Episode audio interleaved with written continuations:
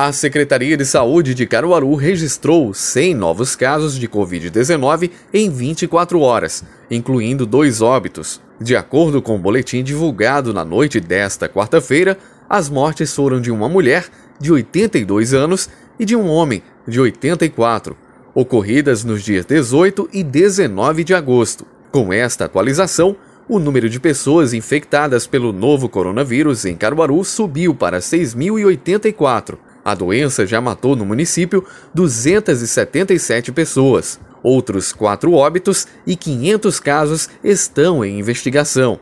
Ainda segundo a Secretaria de Saúde, foram descartados até agora 9.319 casos e 5.683 pacientes já foram recuperados. De Caruaru, Everton Bezerra.